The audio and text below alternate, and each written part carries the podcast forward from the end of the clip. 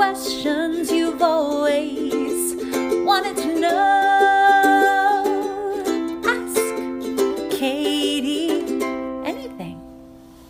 Everybody, welcome back to another episode of Ask Kati Anything. I am your host and licensed marriage and family therapist, Kati Morton. And today I have an opportunity to bring a wonderful guest onto the podcast.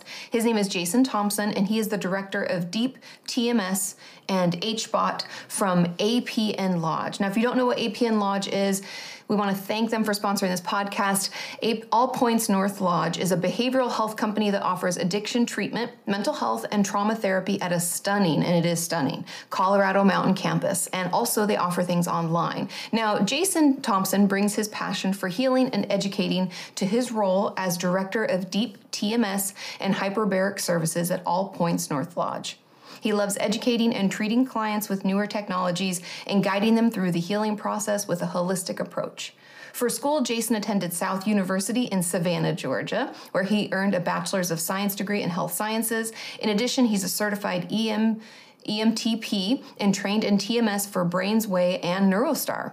Since 2004, he's worked in a variety of healthcare settings, such as an EMT and director of neuromodulation in Texas, most recently, Jason was the TMS director and business development manager in McKinney. Um, the most rewarding moments of his, of his career so far observing the outcome treatment in his clients and being a part of their road to recovery. He always goes the extra mile to ensure that quality is measured amongst each individual. And just a huge thank you to Jason and to All Points North Lodge for sponsoring this podcast. Thank you for making time for us, Jason. Welcome.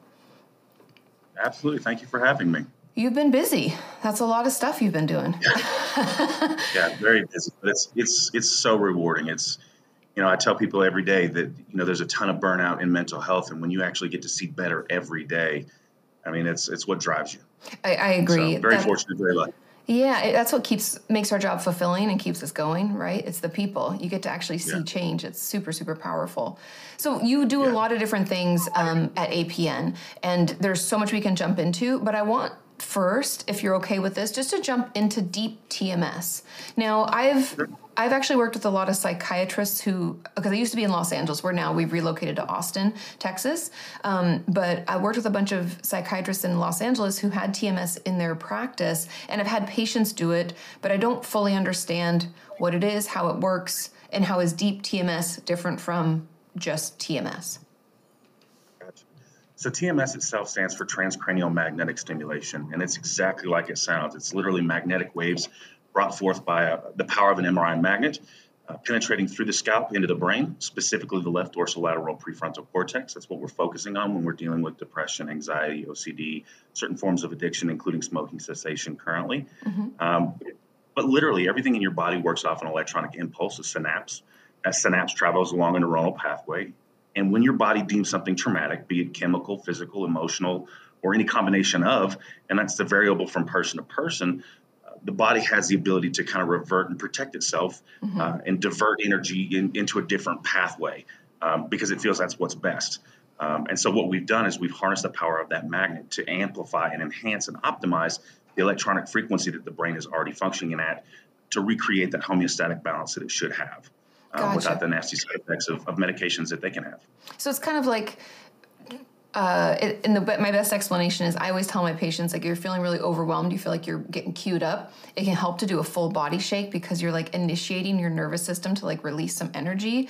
And it sounds like TMS is like initiating through magnetic stimulation some of the things that your brain would do without like prior to the trauma or prior to right. you know maybe the urge to act out or whatever might happen when our limbic system is firing um, exactly does it because I, I do know and I, again i know like enough to get in trouble really not enough to to really do the tms but I, I've heard from many patients that they've had different hats. So when you put the magnets on, on your head, you guys, if you're doing TMS, you wear like a helmet and they said that there's different helmets for different issues. Is that correct? Or you move the magnets? How does that work? Correct. So obviously, by utilizing the different helmets, we can focus on different areas of the brain. Currently, we have the ability to treat major depressive disorder with comorbid anxiety, uh, OCD, and now uh, smoking cessation, which was actually FDA cleared uh, about six, seven weeks ago. So that's oh, wow. a super exciting thing. Yeah. Um, and that's actually going to be one of the first of, of many of the uh, addiction uh, indications that we're going to see, I think, here very, very shortly. Yeah, that's wonderful um, news because there hasn't really been. I mean, I know my dad smoked when I was growing up, and he tried to quit by taking Wellbutrin, and. Mm-hmm. I mean, the side it gave him a seizure, which we it yeah. was like super scary, and he had to go off immediately. Um, yep. Or and people, I've heard people having weird dreams, taking. There's another medication I forget for smoking cessation. Um, but yeah, it's like why are we fighting a chemical with another chemical? This is a, is right. a great alternative. it biologically and actually get the body to, to stabilize and, and release the neurotransmitters in order to, to create that, that balance again uh, and not have to have the addiction or, or the substance in order to kind of recreate or, or reinvent the wheel, if you will. Yeah, that's amazing. So, because I do know, I mean, I'm assuming we're hopeful for opioid addiction stuff to come along. Oh, absolutely. Then? Absolutely. There's a ton of studies, uh, both in Canada, overseas, and Australia, on uh, methamphetamine use, on cocaine use, on, of course, opioids um, you know, just to really kind of combat that that uh, epidemic that we're dealing with. Yeah, definitely. Because I mean, it's in Los Angeles, in everywhere. It's everywhere. Even yeah, back home. Yeah, I'm even. I grew up in a really small town in Washington State, and I didn't realize it's funny when you're like a kid, you don't see things the same, and then you come back as an adult, and I'm like, what is going on? And my mom's like, oh, we have a meth problem here. I don't know if you would realize. I'm like, yeah. oh my god, yeah. So do they think, and I know this is all like what the research is saying in hypotheses because it's not actually, are they thinking that the, the, the deep TMS can somehow trigger the reward system in your brain to give you that same feeling? Or is it like it's kind of removing that need? Because there's kind of two ways to go about it. If you think of like heroin and like methadone treatment if anybody's not aware a lot of people who are struggling with addiction when it comes to heroin take methadone, which is kind of a way of weaning yourself off of the, the heroin by giving you a similar experience through a medication. People have thoughts and you know differences of opinion about it, but it, what are we kind of hoping with the deep TMS? I really feel like it's going to cut the need out. You know, where you have mat therapy that that it creates that almost reward in, in a delineation or a smaller dosing to, to get the body adjusted to it. I think this is actually recreating that balance that the body should have that we don't need the product, mm. you know, mm. be it smoking, be it, you know, whatever it may be. Um, the body has the ability to release the dopamine and the, you know, serotonin to, to recreate the, the natural balance. Gotcha. So we're not like craving it so much, right? Correct. How interesting. Correct. Yeah, I can't wait to hear more about it and learn. Hopefully, you know, there's other things like you said. It's really it's it's amazing to have these different indications, and hopefully, the smoking cessation is just one of many. So exactly, it really is like the culmination of psychiatry and neurology mixing all together. Yeah, yeah, and I mean, I have a lot of patients and viewers alike that are very nervous about medication and what side mm-hmm. effects could mean and then it also can take a long time that's been my biggest frustration as a clinician is that once my patients are like okay i'm going to go see a psychiatrist i'm going to try something then we're looking three to six weeks sometimes at least and yeah. then it might not even be the right one and so then we're like right. starting all over and it can take you know months and months and months and months and trials and trials. It and creates trials. a lot of frustration. Yeah, mm-hmm. absolutely. And so this is just another option. So the main uh, I guess question I'm sure a lot of people will have is how do you find someone who does TMS and what's like the time commitment? What's what does the treatment look like if you're putting together like a treatment plan? Gotcha. So you can actually visit many of the manufacturers' websites and they have a find a provider um, close to your zip code, and they you know break it down into how close and, and uh, of course ratings and, and what all um, indications that they can treat. Not everyone takes on the full gamut or array of, of indications, mm-hmm. um, but the standard prescription is 36 treatments. The okay. very first one takes us about an hour, um, and we do what's called cortical mapping, and it's just fancy words of where does the magnet have to go, how strong does it have to be for that person. You know, we understand that the anatomy of the brain is about the same from person to person, but the amount of hair they have, the thickness of the scalp, the density of the skull are all factors. So we want to make sure it's specific for them. Mm-hmm. And then each subsequent treatment is only 20 minutes. So it's a very, very uh, small impact to a daily routine. Yeah, that's something um, you could squeeze in on like a lunch break kind of. Oh, know? absolutely. Before work, after work, lunch break, whatever. We, we definitely want to make sure that we're making it convenient for, for the individual because 36 treatments, I mean, that's that's a commitment. I mean, that's eight, yeah. nine weeks. And yeah, so how many times a week then are they coming in? Is it like, because I remember back in the day when it first, like NeuroStar was brand new. This is probably, yep. I don't know, like maybe eight years ago, 10 years ago when I first started seeing it.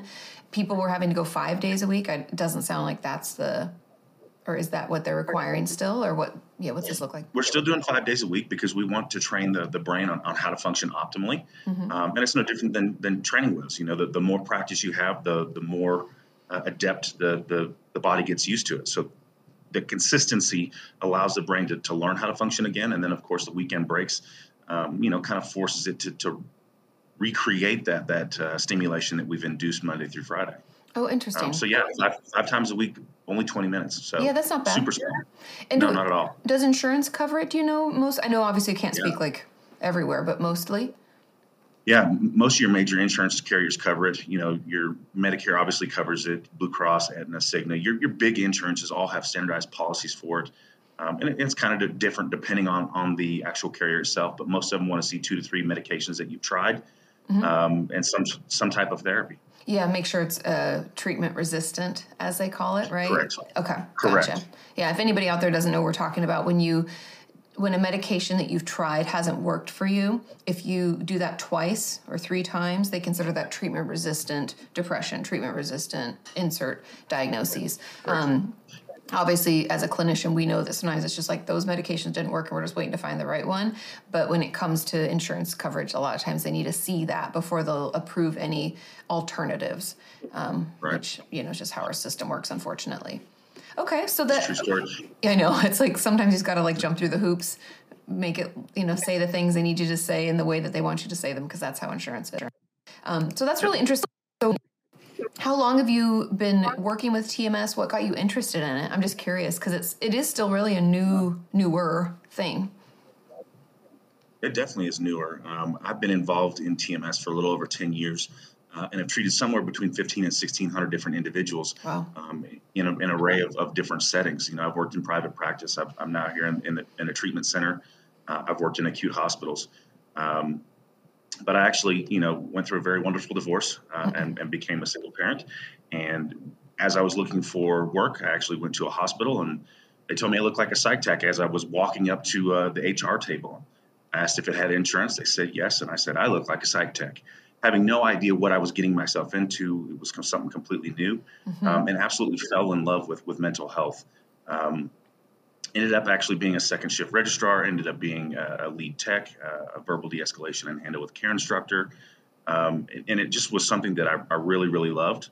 Um, had some health issues, and as I was recovering, one of the psychiatrists that I worked with um, knew my passion for people, knew my my tenure in mental health, and basically described um, ECT without the negative connotations or mm-hmm. uh, negative side effects.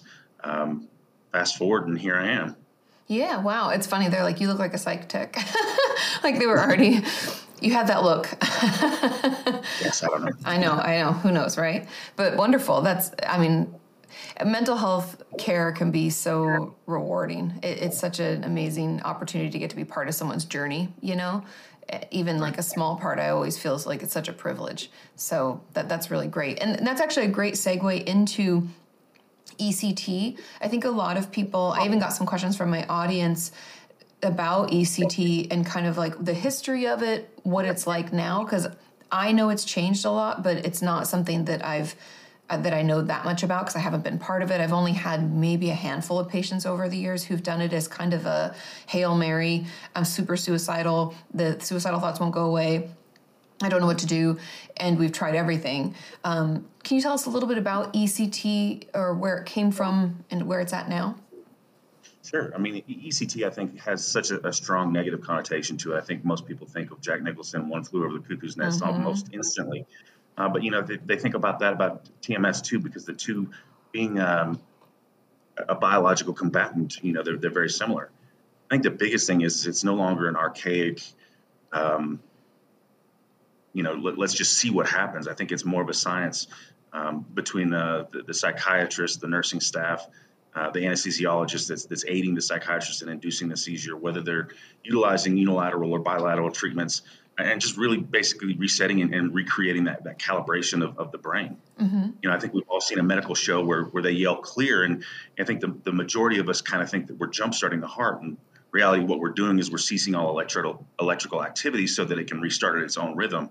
I think that's the thought behind ECT is that if we can stop all electronic function via a seizure, when it restarts, it should restart at its normal rate and rhythm. Yeah, it's almost um, like a just, control alt delete, like a reboot. yeah, yeah, very much so. Very much like a, a, hard reboot. And I think that's the biggest difference between ECT and, and, TMS is that instead of having that hard reboot, you know, it's it's more of a soft reboot. It's, it's just end the program and start it back up, uh, allowing it to, to function, you know, optimally. Yeah, I like that analogy because I picture like a TMS is almost like when you shut down the apps on your phone. You're like, it's a lot going on here. Yeah. Let's just start it over. Yeah. Whereas like ECT is that that hard reboot. And yeah. and I do I do want people to know that that it's not it isn't as barbaric as people think. No. Um, it is a very it's a very safe and uh, I don't even know how to describe it really. It's like a medical procedure is kind of how it Absolutely. I mean, you have a complete nursing staff, the anesthesia that's involved.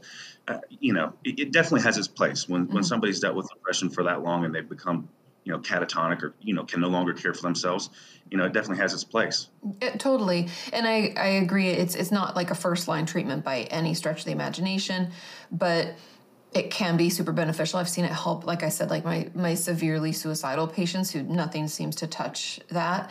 It's been one of the things that is that and vagus nerve stimulation I found to be pretty effective as well, like getting a an implant.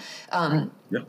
But just to wrap up the ECT before, because I want to hear your thoughts about that too. But um, ECT does have some memory loss concerns, just for anybody out there who might be considering it. Short term around the treatment tends to be, hey, if if there's any memory at all.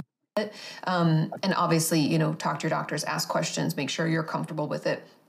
Again, it shouldn't be first line treatment, but it does have its place in in our treatment. Uh, kind of like I call them like a treatment tree. It's kind of like as you work your way down, you know, it's in there too.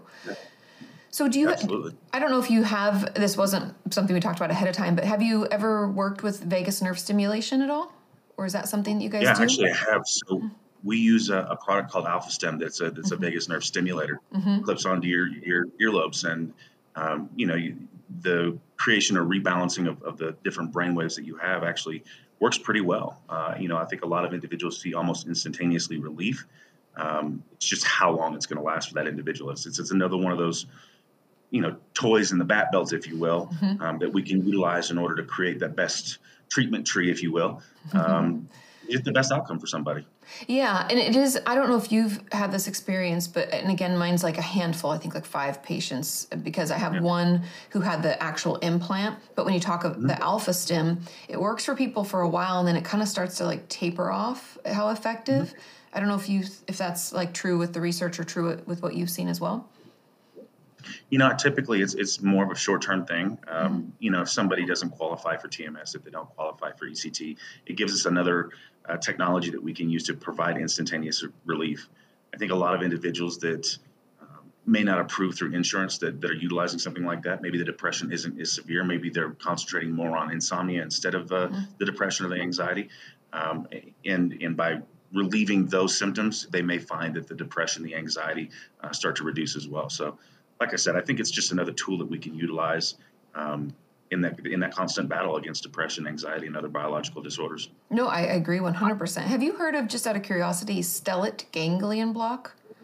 No, SGB. I haven't. It's it's a new, and we, I don't have to get into it too much, but I did research about it for for my book uh, about trauma. My book Traumatized came out in September, and in the alternative therapies and treatments, I talked about TMS. I talked about vagus nerve stimulation and I was watching a Joe Rogan podcast. This is like years ago from uh, one of our veterans had come back, and his complex PTSD was like out of control. And I think I, I think he even like struggled with addiction for a period of time too. But he had gone tr- just trying all these treatments, and he was using the AlphaStim, and he was saying how that helps in between. But he gets so your stellate ganglion is like a a nerve that runs down your neck, kind of into almost like where your vagus nerve we know kind of goes. It it hits over here by your neck, down by um, kind of your collarbone, and they found that people who'd been repeatedly traumatized had a much larger stellate ganglion than those who hadn't.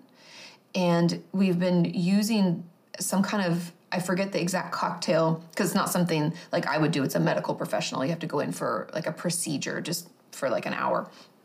But uh, they found that people with trauma had a much larger one, and they've been using for years people who had swallowing issues because I guess your stellate ganglion can affect that as well. And so since the late 20s, they've been giving like this lidocaine and other mixture to kind of reduce that nerve and to numb it a little bit to help people regain the uh, their ability to swallow.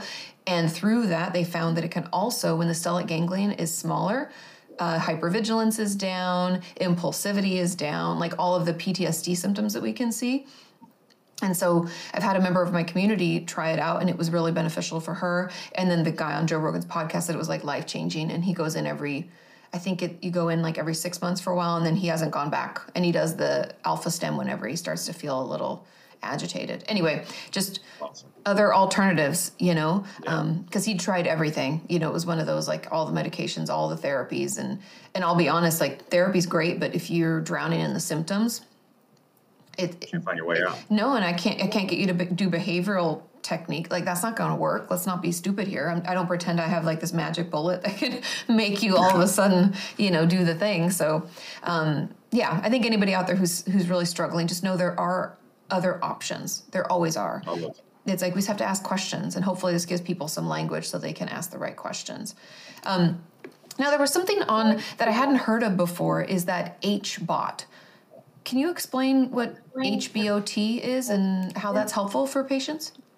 Sure. So HBOT is hyperbaric oxygen therapy, and oh, it's literally okay. saturating the body in, in 100% medical grade oxygen. You know, at that level, oxygen is actually a drug. And we're also decreasing the pressure. So we're actually diving people down to 2.2, 2.4 ATAs or true atmospheres. And so it's high pressure, low pressure. That oxygen is looking for a place to go. And so instead of just saturating the red blood cells and the hemoglobin, we're actually able to, to penetrate and, and saturate the plasma. And that's why it's always been used for burn victims, for crush injuries, for things like that, is because that plasma or that oozing in a wound is always there. And it has a process called neoangiogenesis or recreating new arterial vessels. Um, so that even when somebody's not in treatment, that oxygen is actually able to go there and speed the recovery and the healing. Um, and so we've been able to use it for a lot of different individuals. Um, not only for PTSD, but for TBI, for CTE, for post concussional syndrome. A lot of that wow. is just uh, ischemic areas of the brain where there's not enough oxygen. And if we can A, saturate it and heal it, and then create the process for it to continue to heal itself afterwards, it's, it's phenomenal. Yeah. Absolutely phenomenal. Totally life changing. That's amazing. Oh, absolutely.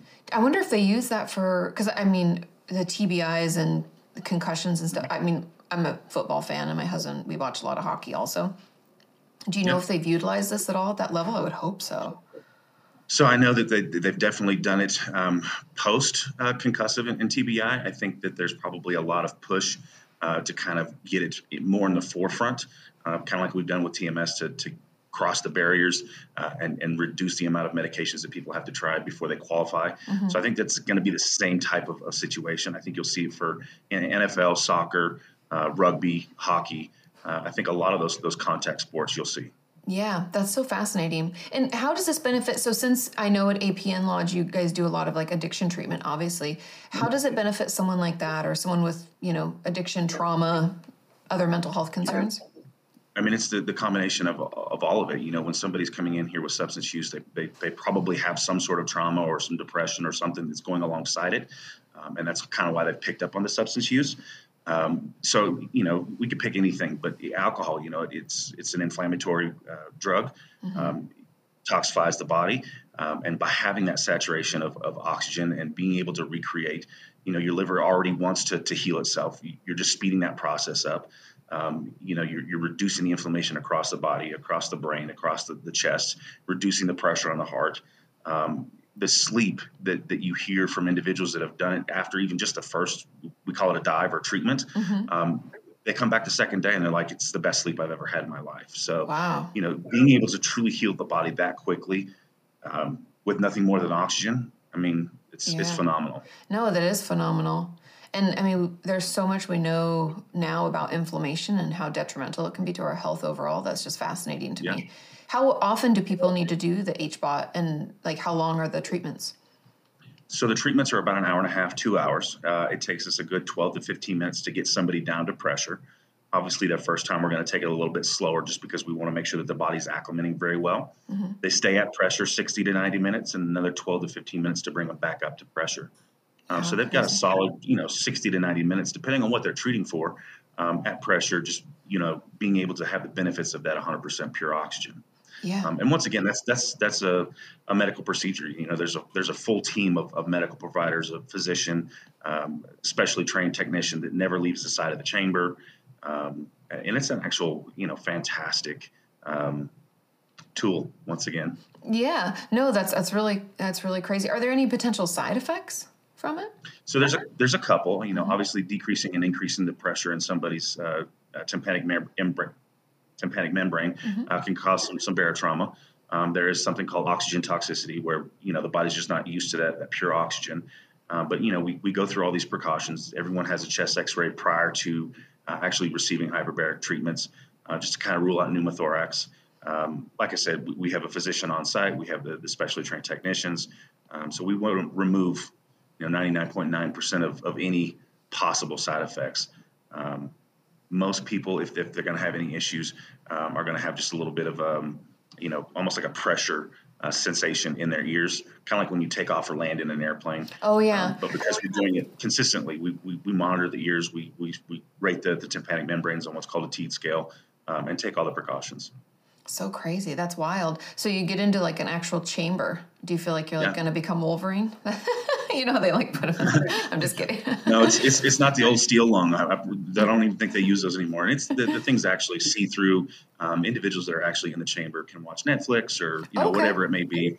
Um, we're working on technology so that you know some of our players can review films with their coaches and they can still be productive. Uh, but I think a lot of individuals that are here on site here at APN are using it as, as almost a, a quiet process time. You know, they're mm-hmm. kind of being inundated with individual therapy, with group therapy, with you know whatever they're being involved in. So it's a, a, a really positive time for them to just kind of rest, relax, and reflect and, and process everything that they've been going through. Yeah, I can imagine, especially in treatment, because I used to work at an eating disorder treatment facility for many years, and there is so much going on. It, it is kind of nice to have that quiet time to just kind of Oh yeah. Yeah, process all the stuff that's going on. Maybe all this come up for you. It, it might be a nice reset. Especially that amount of time is nice because we don't usually, you know, give ourselves that time. Right. Uh, now, the last thing I want to talk with you about a little bit is the um, the other adjunctive therapies, the the NADA or NADA. I'm not sure how you say it. N A D A. Yeah, NADA. It's an auricular detox acupuncture. Okay. It's actually uh, five very small needles um, that are placed into the ear in, in five different places um, to alleviate, reduce, and shorten uh, the duration of, of what detox looks like for those that are um, going through substance use disorders. Okay, so is it because um, I've done acupuncture before? Do they stimulate? I know because for me, so I had an injury in my uh, back and like on my back, kind of by my shoulder blade, and some of them they would leave, and then others they would hook up to little electrical pulses. Do they do that as well yep. when it comes to this? And so no electrical pulses. There's no extra need for stimulation. The okay. the, the points that we are are, are locating and, and stimulating are, are, actually just like I said, small quarter inch needles. Um, and most individuals um, are, are, sitting with the needles for about 30 to 40 minutes. I prefer doing it in a group setting because the, the relaxation that you get and, and camaraderie that you get uh, from individuals doing it together is, is phenomenal. Um, oh, interesting. You know, when I first trained on this, uh, it was really cool to hear the stories of, of post 9/11 and you know all the the, the firemen and, and, first responders actually doing this together. Um, mm. at Ground Zero was, was phenomenal, and, and the, the effects that they had from it. That's really cool. I mean, I do know from I mean, research and also a clinical standpoint, how mm-hmm. important connection is, how healing that can be. So it's interesting to like combine one of the alternative therapies in acupuncture with that connection, I could see that it's like layering on the benefits, you know, to oh, people absolutely. who are struggling. And yeah, is, is this something that has to be repeatedly done? I know when I went and got my acupuncture, I think I went in for like six treatments or something. Is it around that or? So we really like to do it three or four times a week. Okay. Um, I think a, a, lot of individuals that, that even have fears with needles understand that, hey, it's really not that bad, but we have alternatives. We have magnets and we have seeds that we can place in those same five spots if needles are just an absolute no.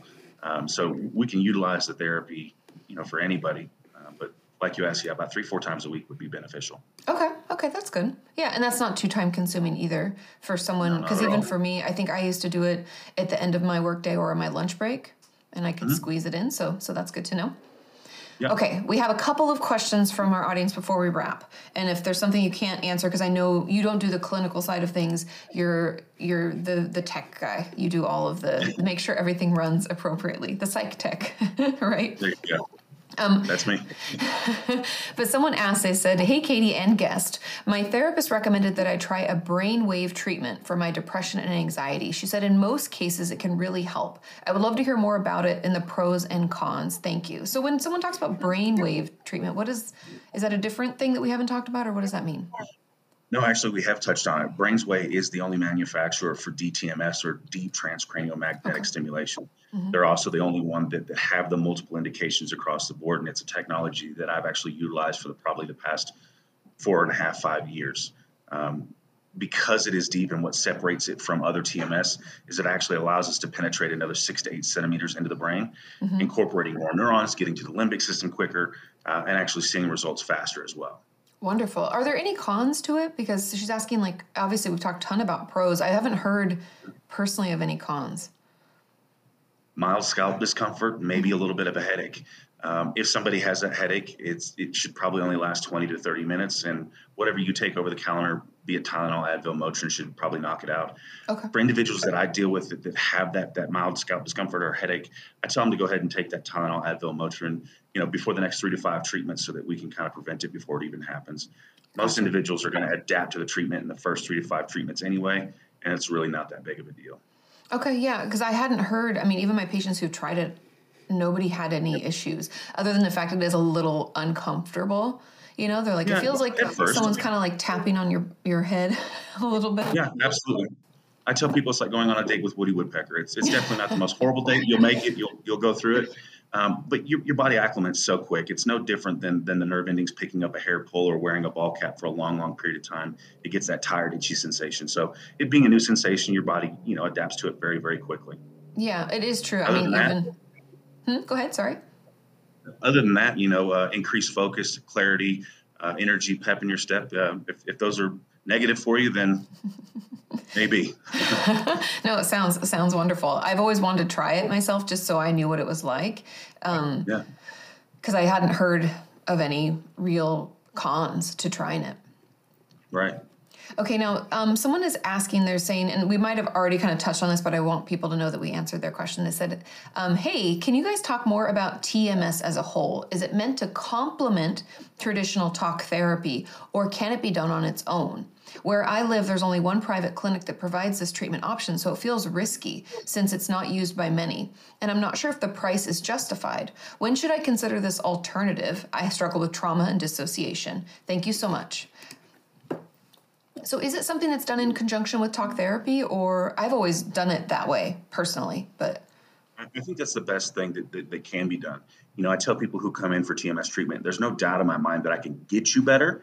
However, if you go back to the same situation, you have the same triggers, you're utilizing coping skills that don't work for you, eventually, four months, four years, whatever, that depression, that anxiety, that trauma is going to creep back up on you. So, understanding what those triggers are, how to identify them, using coping skills that, that you know, are operationally functional for you are, are going to be key. Um, absolutely. I think one of the, the biggest things that we've done here at APN is is created more of an experience than just a treatment. We actually wrote a, a book. You know, there's 36 treatments and there's 36 lessons that kind of coincide with each treatment. You know, understanding what your triggers are, what depression, what anxiety, what your trauma looks like for you. You know, how to identify it and how to progress through it. You know, we cover sleep, we cover exercise. Um, you know, we know motion creates emotion, so we want to make sure that we're covering everything so that they're getting the best experience and the, and the best overall outcome possible. yeah, you sound like a therapist. Are you sure you're not a therapist? I know you've been working in the field a lot. I can tell. Like, I, I Yeah. appreciate all the coping skills and understanding where things are coming from and what what our triggers are because that's that's really key. Because I have to agree. Like, if we keep going back into the same situation, you know, we're going to get the same experience. It's not like we're going to be immune. Even if we can find a way to resolve what we're going through now, if we continue to do the same things, we're going to get that same result again and have to go back into treatment. You know, and it's like getting ourselves out of those unhealthy patterns is going to be really key to our healing. And you said something Absolutely. interest, interesting I really liked about the like movement and and emotion. Someone asked, and I don't know. Obviously like again i know you're, you're, you do not do the clinical work but someone in the comments when i was getting questions for this asked about how they or was sharing a story of how they were in yoga and they were doing a certain pose and they just broke down crying and they were asking if that's normal are you able to speak to that at all I mean, I can't speak 100%, but I think that, that there's a definitely a, a connection between mind and body. And I think that there are certain exercises, movements, uh, techniques that you can utilize, you know, be it a, a, breathing technique, you know, box breathing or whatnot, um, yoga, Pilates, stretching, um, calisthenics. I think a lot of those, you know, help help the body break things up and, and release uh, endorphins and obviously make you feel better. You know, I've always just used the, the same phrase that I use: motion create, or excuse me, motion creates emotion. Mm-hmm. When you're stagnant, when you're sedentary, um, you have a tendency to, to, to kind of get lost in your head and, and delve into those those feelings and uh, and thoughts. Yeah. Um, whereas when you're being active, you're you're getting your heart rate up, you're moving oxygen. Um, you know, you tend to to have a little bit more focus, more, more motivation, more energy. Yeah, no, I mean, I have to agree with that too. It, there's something even personally, like if I'm kind of I don't know where I want to go with something, or I don't know how to answer. Something, I'm having a tough time. You know, life is difficult at times, and maybe I'm not really sure what my next move is or what's best for me doing some yoga, doing other kinds of movement or workout, even just going for a walk can kind of yeah shake things loose and get me out of out of the thought ruts because we get in like yeah. these thought cycles that aren't helpful. And then i can come back sometimes or sometimes even in the middle of doing yoga i'll be like oh like i'll have like an epiphany. I'm like oh my god that would be so much better if i did this way. And then i'm able to like i don't know it's like it shakes something loose in your in your breaks head. breaks up the, the mental cobwebs and gives you that aha moment. Yeah exactly. So it can be really incredibly healing well, thank you so much for taking the time to speak with us today. Is there anything you feel like we left out or any other things you want to talk to there? You have such amazing options over there. No, I, I just really want people to understand that there's always options. Um, you know, don't don't take things at first glance. Don't judge the book by its cover. Um, there's definitely treatment options out there. Um, so speak to your providers, speak to your you know clinical professionals, and and, and find those options. Yeah, I agree. Because uh, sometimes we can feel like, oh, we've tried everything, but maybe we haven't. There's there's a lot more alternatives. Hopefully, we opened your eyes to just a couple of the other options maybe you didn't know were available to you. Because you know it can and will get better. For sure. Thank you, Jason. Have a wonderful rest of your day, and thanks for taking the time to speak with us. Absolutely. Thank you so much. Of course. Bye. Now, as Jason said, he doesn't do the clinical side of things. He is the psych tech. He does all the technology stuff. We have four questions left that are more up my alley, more of the clinical side. Now, the first question says Kati, I'm very interested in understanding more about the benefits of trauma yoga. I've also heard that singing can have similar benefits. Good. Yeah, this is so, I'm excited to talk about this. Why is this? I have complex PTSD and I'll do anything to improve my situation, which is very, very, very bad at the moment.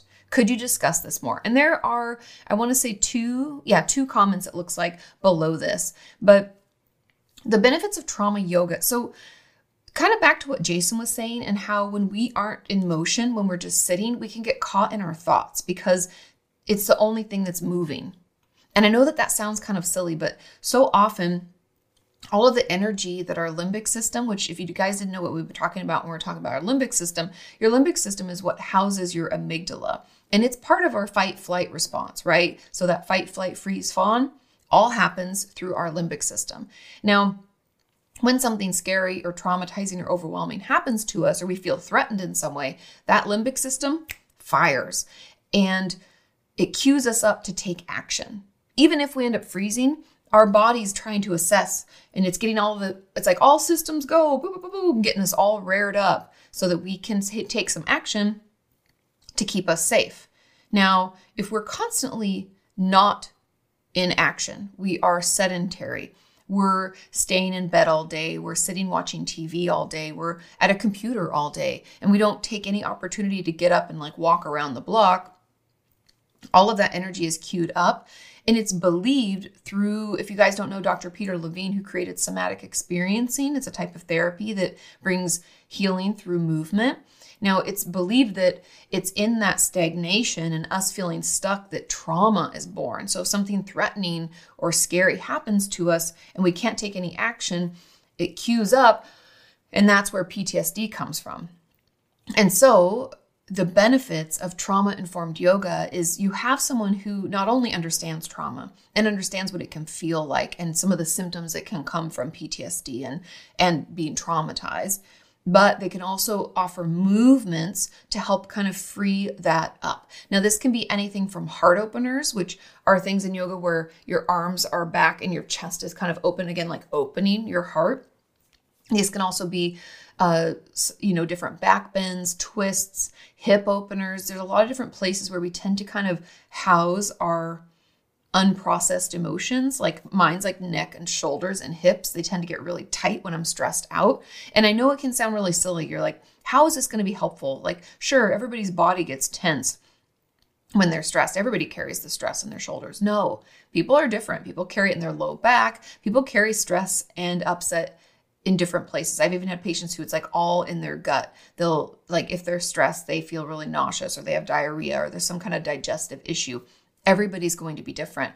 And so doing these kinds of movements, that's where twists would come into play if you don't know yoga too well. Twists help with like digestive issues. And so focusing on some event that's upsetting you or a symptom that you don't like while doing movement can help free that up because what we're really doing is we're triggering that that thought or that feeling or whatever happened to us while giving our body an action that it can take so that again it doesn't get queued up without any movement being made possible. Does that make sense? So we don't want to be in that freeze state anymore.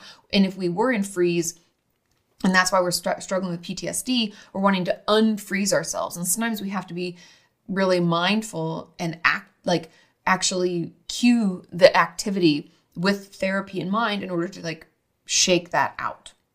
I hope that makes sense. It's like we're consciously making an effort to bring movement where we weren't able to maybe in that traumatizing moment. Okay?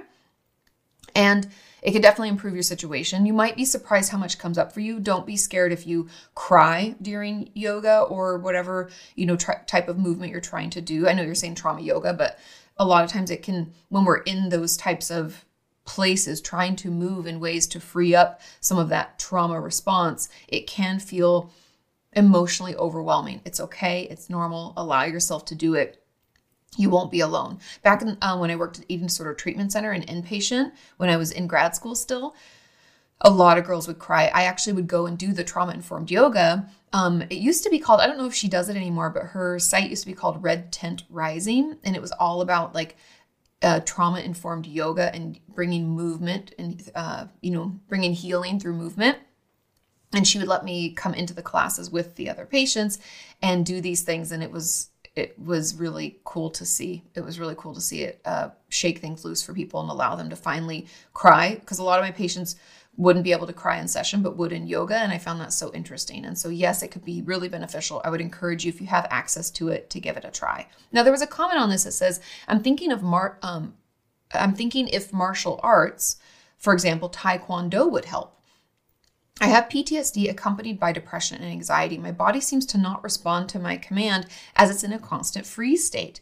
When I tried out some moves, I threw up and didn't feel safe and comfortable. Should I just give up and try um, other activities such as music and singing instead?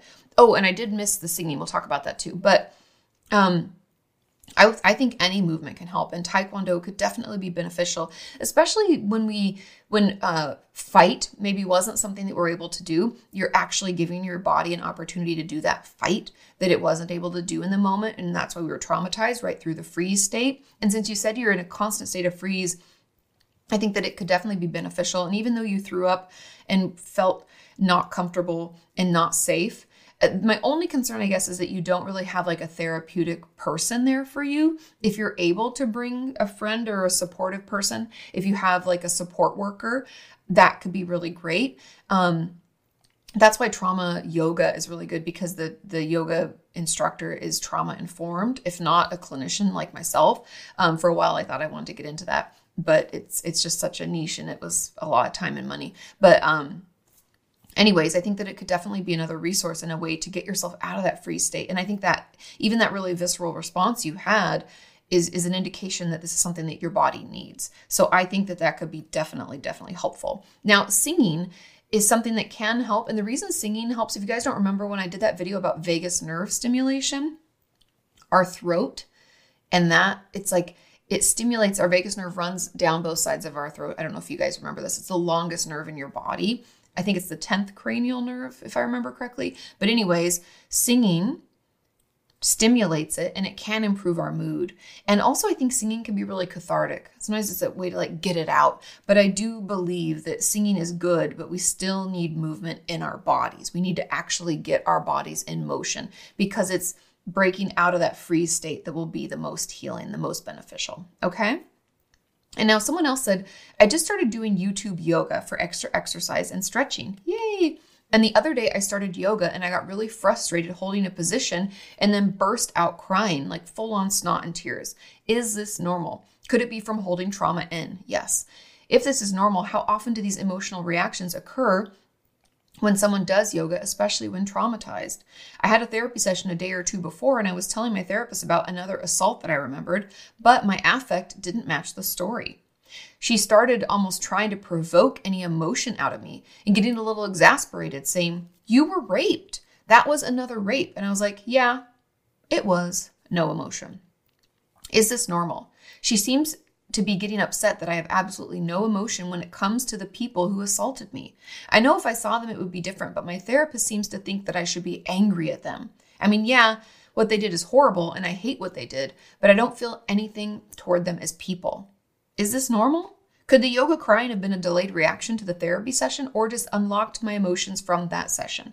Thank you so much for everything you do, Kati. Of course, of course. Now, great question my guess would be that doing that yoga released um, some of the emotions that you have stuffed down or hidden away from yourself in regards to the trauma. I think it it was a release for your body in a way to get you out of that freeze state. And I think by doing that yoga, you you gave yourself that release. Now, I would be curious, did it feel good afterward? It might have been stressful and overwhelming in the moment, but did you feel relief afterwards? Because that would tell me that it's it's beneficial for you, that it's really helpful for you and it is a way to kind of get it out. And the fact that you weren't able to do it in therapy, I think it's just giving your body another opportunity to release that. Now, I don't think it's a delayed reaction to therapy, but I mean, it could be, meaning therapy could have like opened up the box of our emotions and we're like, no, no, no, no, no, I can't. And then yoga like dumped them out you know, and it's kind of like this process. And so I would keep doing it because everybody's going to be different with the like how often this is going to happen. In my experience with my patients, it happens when they're pro- trying to process something difficult in therapy, it will start happening with more frequency. And then when things start to calm down emotionally for them, it will happen less and less. So it's kind of in tandem with how you you are doing as a person, how emotional you're feeling. So be patient with yourself. And if you can do this in the safety of your home, it sounds like you're doing it on YouTube at home. That's wonderful. So it's a safe place to feel like you can allow yourself to fall apart if you need to can be incredibly beneficial, incredibly healing, and kind of it's like we're we're opening up another way for you to get the release and the relief that you maybe haven't been able to get before. And I think that's why it's so powerful to have multiple things going on, not just talk therapy, not just medication, or not just TMS or something, but also this kind of what we'd call like body work or movement, healing through movement, because it could be that one component that helps unlock like the Pandora's box inside of us that's like where we've been hiding away all of our emotions, all of our reactions and all of our trauma. So stick with it. I think it's it's really really great. It's going to be super beneficial for you and yeah, keep us posted, okay? Now, those other two questions we went through the brainwave treatment and the TMS, and so we're going to move on to what in my notes is question number 4. And it says, "Hi Kati, how do you know if you still need therapy or if you're just overly attached to your therapist. I know you've talked about this before, but I'm still confused. I love my therapist and we've done amazing work together. At this point, it's hard for me to picture my life without her presence, even though I think I will probably have enough tools and coping skills to not need therapy. But what happens when life inevitably has its challenges?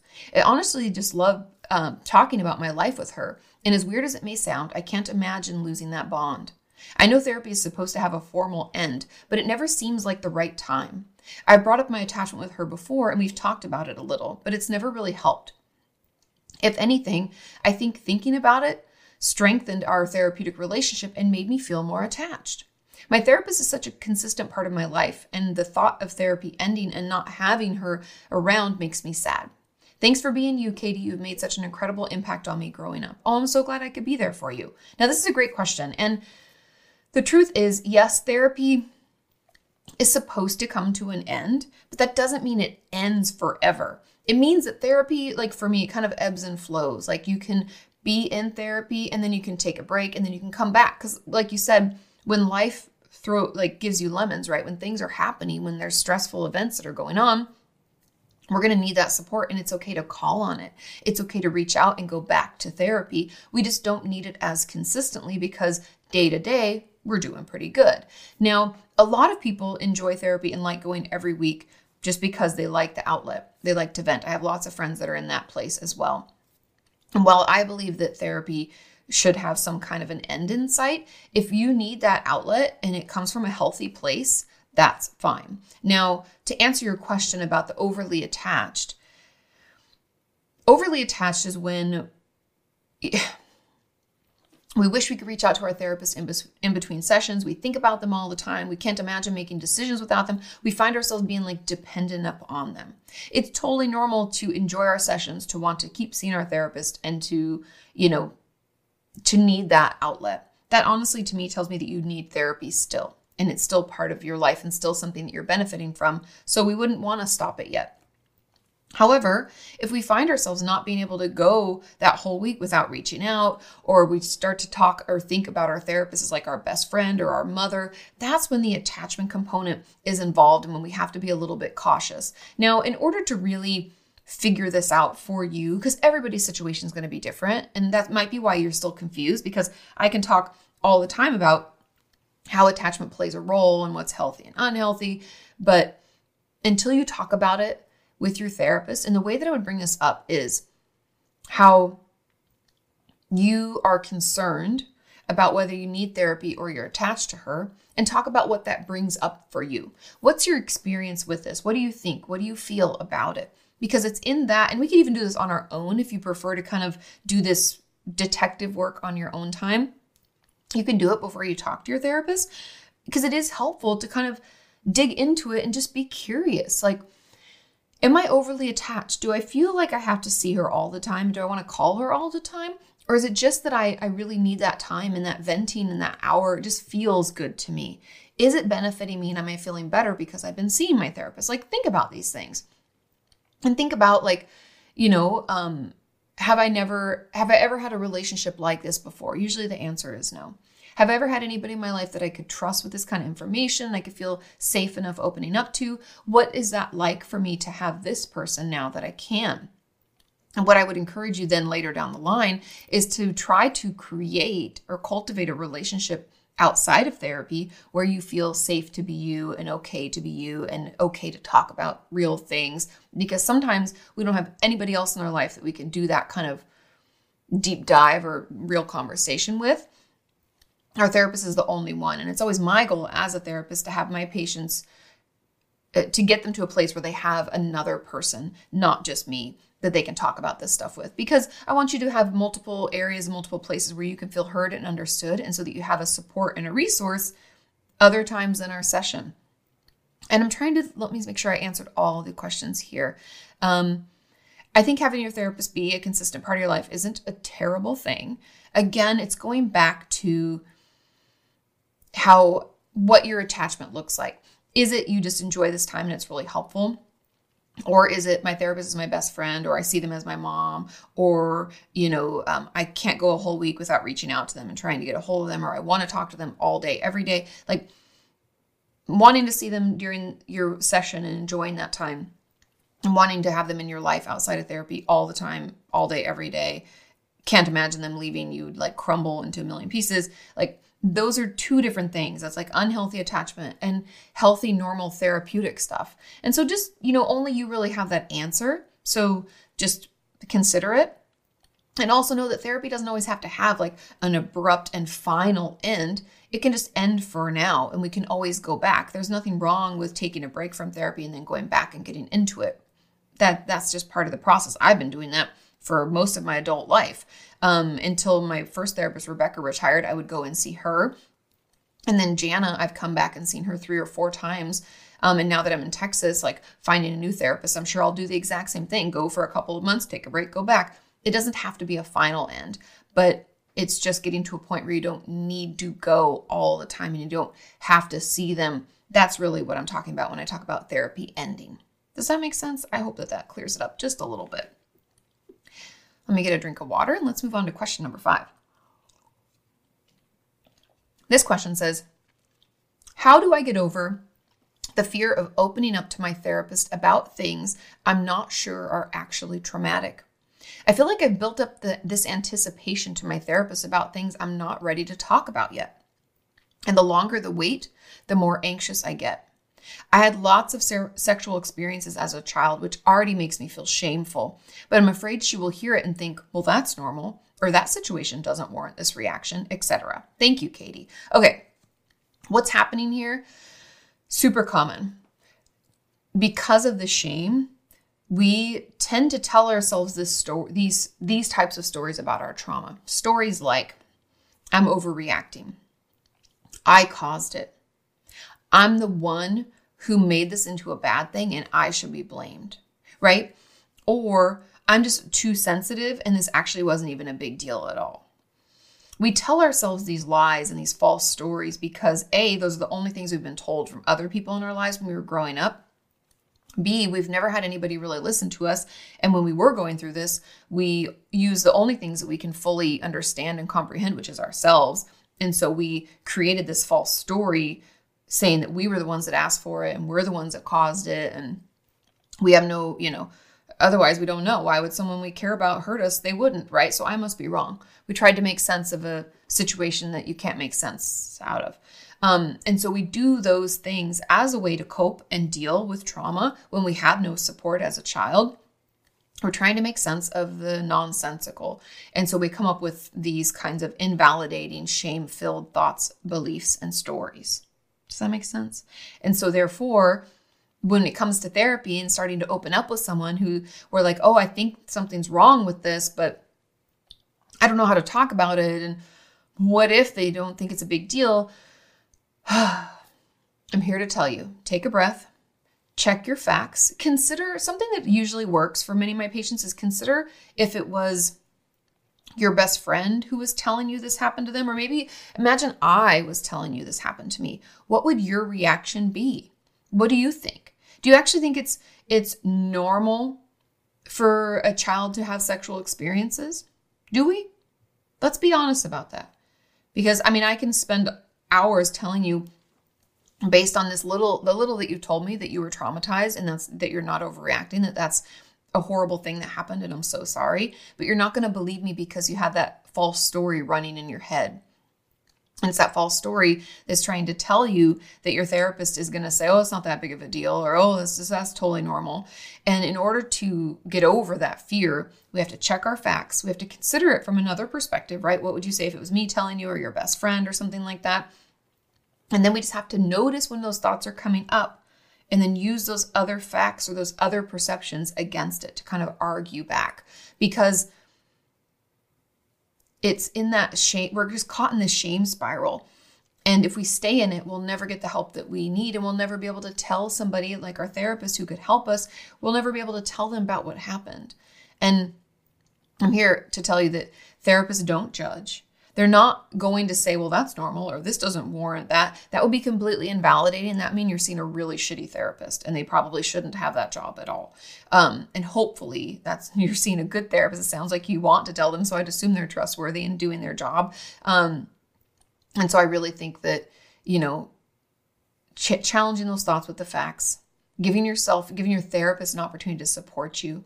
And also, little by little, as we kind of expose ourselves to this, you'll see that your therapist doesn't react that way. So it's like we're proving over and over again that it is actually a big deal, that it's not common, and that you have every right to feel the way you feel. But we have to challenge those thoughts, expose ourselves a little bit, and it will slowly fade.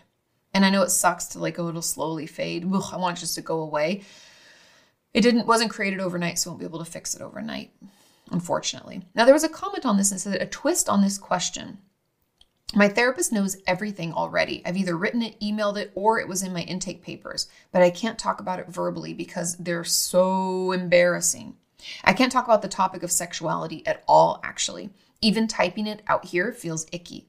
And I agree, saying I'm not ready to talk about it only makes it scarier each day. Would we be able to, instead of trying to talk about the thing, could we talk about like what makes it embarrassing? Like what are the beliefs you have around what's taken place in your life that is so embarrassing? What and typing it out here feels icky.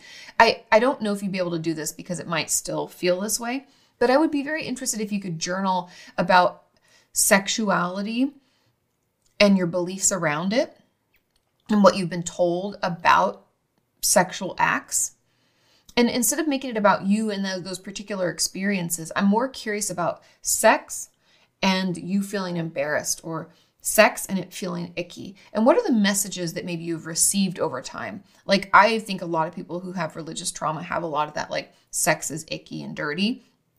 I actually had a girl I went to high school with who you know was was very religious. And when she got married even struggled to have sex with her husband because it felt so wrong because she'd been so brainwashed into thinking that sex is a bad thing and that it's so icky and dirty that she couldn't enjoy it. It was painful. It was horrible and ended up ruining their marriage. And so i think being curious about this and what messages you've received and what you agree with and and just digging into it. What about it is embarrassing? You know um, what are your thoughts about sex? What are the stories you've been told about sex hopefully that will give us a little bit more information because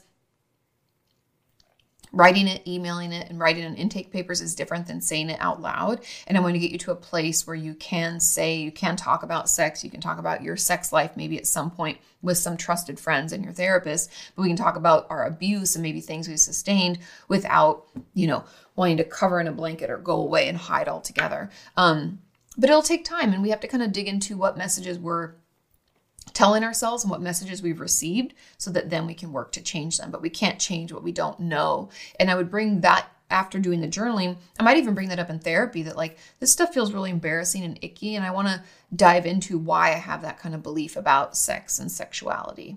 Maybe you'd be able to do that. Fingers crossed. You got this, okay? Now, our final question, question number six, says Hey, Kati and guest, when do I know if something that happened really was, quote unquote, a trauma. When I grew up, I was and still am around this guy who trains horses, and he is a lot older than me. I was 14 at the time, and he was 60. He was a real father figure for me, and I like him a lot, but he did forbidden things to me for years. But I told my therapist about that, and he said that it doesn't seem like I got any psychological damage from it and that it wasn't that bad. This is a shitty therapist. And so I felt invalidated. Of course you did. What a shitty thing to say. Now I'm wondering if my problems with intimacy and my attachment issues, I'm avoidant, could stem from this, even though at the time these things happened, I didn't really find them quote unquote bad at all. I thought it was normal and I just let it happen.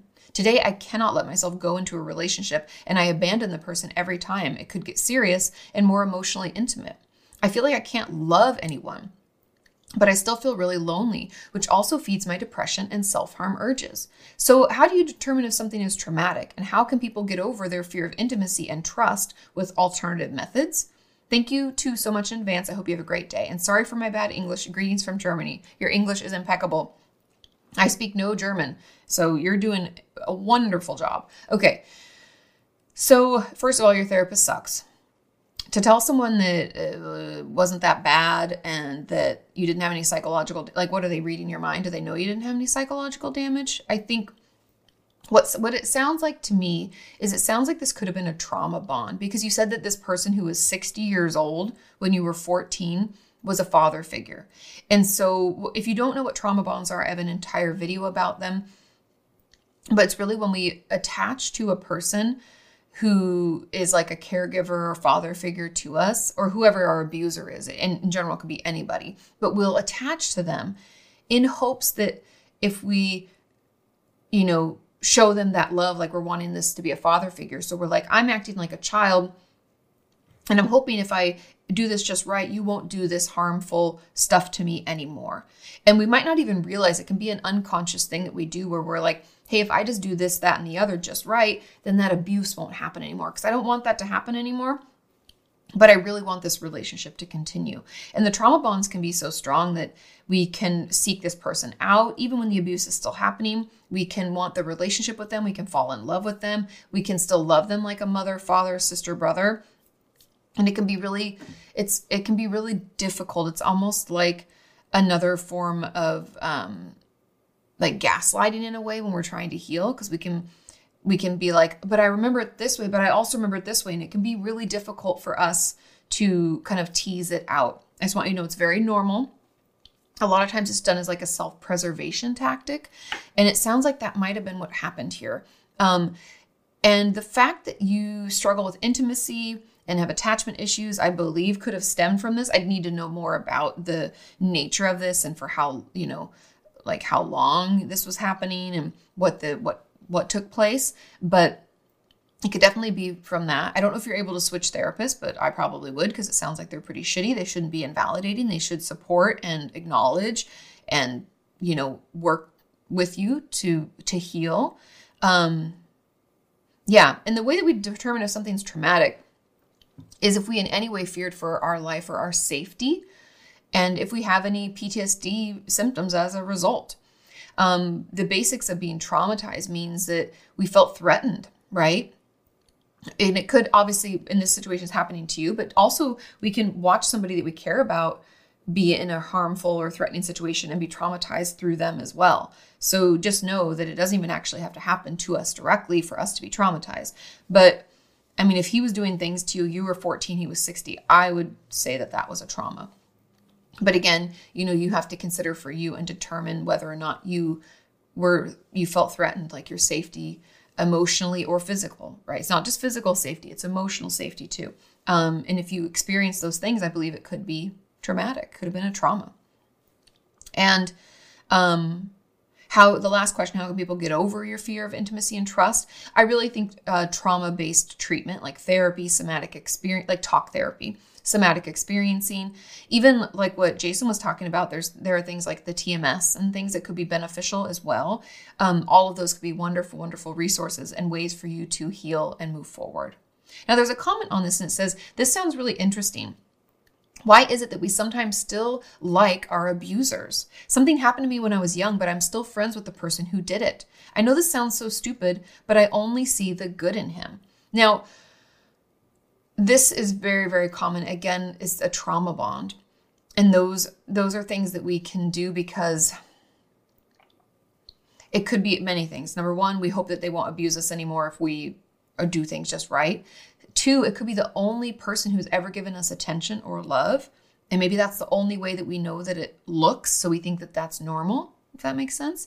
Um, we could have been emotionally neglected from our parents, and this person's giving us attention, right? So we seek that out because it feels good because we need that because we're human and we all need attention and affection. And so we can still engage. I mean, I have had many patients over the years who are in love with their abusers still, even though they know it's wrong. They're not in a relationship with them, but they still have a lot of love for them. And they can be really upset when they like get married to someone else or pass away or move away or go to jail. Any of those things can be really distressing. And it really is um, it's just part of a trauma bond. Our parents really sucked at their jobs when we were growing up. We can struggle with attachment. We could have insecure attachment or you know we call like anxious avoidant or disorganized. There can be a lot of different ways that it can reveal itself. And if someone else is offering us more attention more love more support even if it's abusive right we want that. We crave that. It's part of the human condition. It's something that we need and so we can go out of our way trying to to fill that need and that can be unfortunately with a relationship or through a relationship with our abuser. And i hope that that just kind of helps you make sense of things. I know it can be really incredibly difficult to to understand why we would do the things that we would do and we can judge ourselves but i'm here to tell you it's all part of the trauma response. You are not to blame. It's very very normal and working on it in therapy can and can make it go away it can can remove that urge to cling to someone so tightly it can help you know assuage that urge for for care and love and we can find a way to give it to ourselves and get it in other ways and i just want you to know that with the right help it can and will get better Thank you so much again to APN Lodge for sponsoring this podcast. Thank you to Jason for sharing all of his expertise. It was really cool to hear about what it does to our brain and why things work the way that they work. Thank you all for sending in your questions. I hope this was helpful, and I will see you next time. Bye. You can ask her why breakups suck or why you've hit a plateau. Inquire all those questions you've always wanted to know. Ask Kati.